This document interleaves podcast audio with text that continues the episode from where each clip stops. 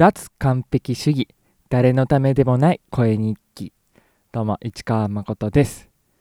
今日は僕グラベルロードバイク富士フェザー CX プラス2018年モデル手に入れました。おっしゃーということでめっちゃテンション高いです。テンション高いので今日はえっ、ー、とずっとやらなきゃなと思いつつでなかなか億劫になっていたあのマイナポイントについて調べてみました。なので自転車じゃなくてねマイナポイントについてちょっとお話ししたいと思います。あのー、もう申請してるよとか連携してるよとかいう方からするとにはあの特に役立つ情報ではないかなと思うんですけど僕あのずっとやらなきゃやらなきゃと思いつつ何にも調べてなくてどんなものかも分かってなかったんですよね。で同じようにあのどんなものか分かってないけど何かやらなきゃっていう方そういうそんな友達がいると想定しておしゃべりしたいと思います。まずマイナポイントって何なのっていうところなんですけどあの永続的にあのもらえるポイントサービスではありません。めっちゃざっくり言うと5000円もらえる企画です。うん。あの2万円使って5000円もらえるっていう企画ですね。超ざっくり言うと、まあ、上限5000円相当っていう。25%もらえて上限5000円相当っていうことだからまあ2万円使って5000円もらいましょうっていう企画なんですがまず必要になるものがマイナンバーカード。あのー、僕は持ってないです。あのなんだっけ。マイナンバーカードのマイナンバー発行なんだっけ？発行通知書？発行通知書が割といろんなとこでそのまま使えたりしたので今まで作ってこなかったんですけどマイナポイントをもらうためにはマイナバーカードが必須になります。あの今年の給付金10万円もらえるやつのために作ったって人もいるかもしれないですよね。そして持ってる人はもういいんですけどまずこれを作らないといけないです。この5000円分のポイントをもらうためには。であのまあみんなみんなの状況がどうかわかんないけど僕はもらえるものもらっておこうスタンスだし5000円はすごくありがたいからこれはあのチャレンジするチャレンジというかやるんだけれどもマイナンバーカード自体も結構便利でまあみんな知ってるかもしれないですけどね。あのマイナンバーカード持ってるとコンビニで住民票とかプリントアウトできるようになるんですよ。コンビニのコピー機で。それがね大きいなと思って。いちいち役所まで行かなきゃいけないとか、うん、平日じゃないとダメとか。そういうのがなかなかね住民票とかなんそういうのなんか急に提出するタイミングが来た時とかにいちいち行かなきゃいけないのが面倒っていうのが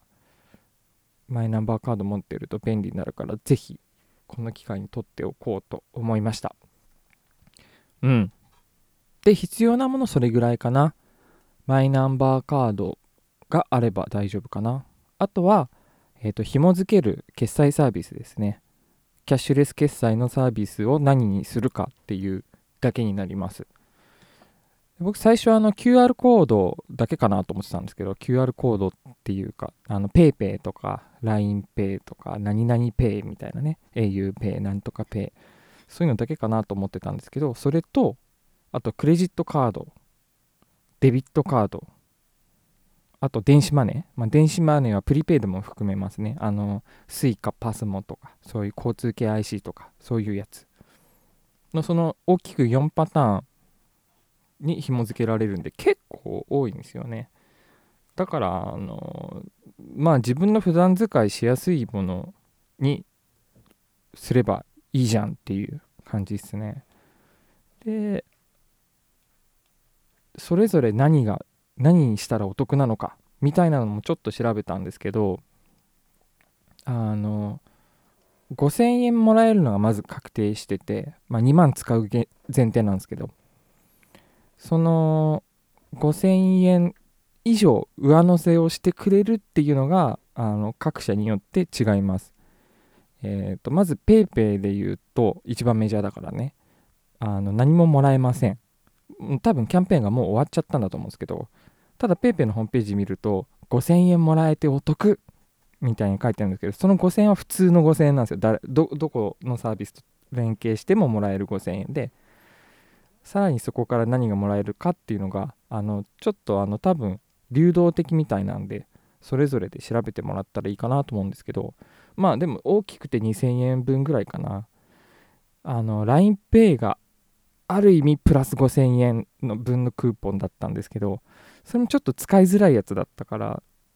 あの僕的には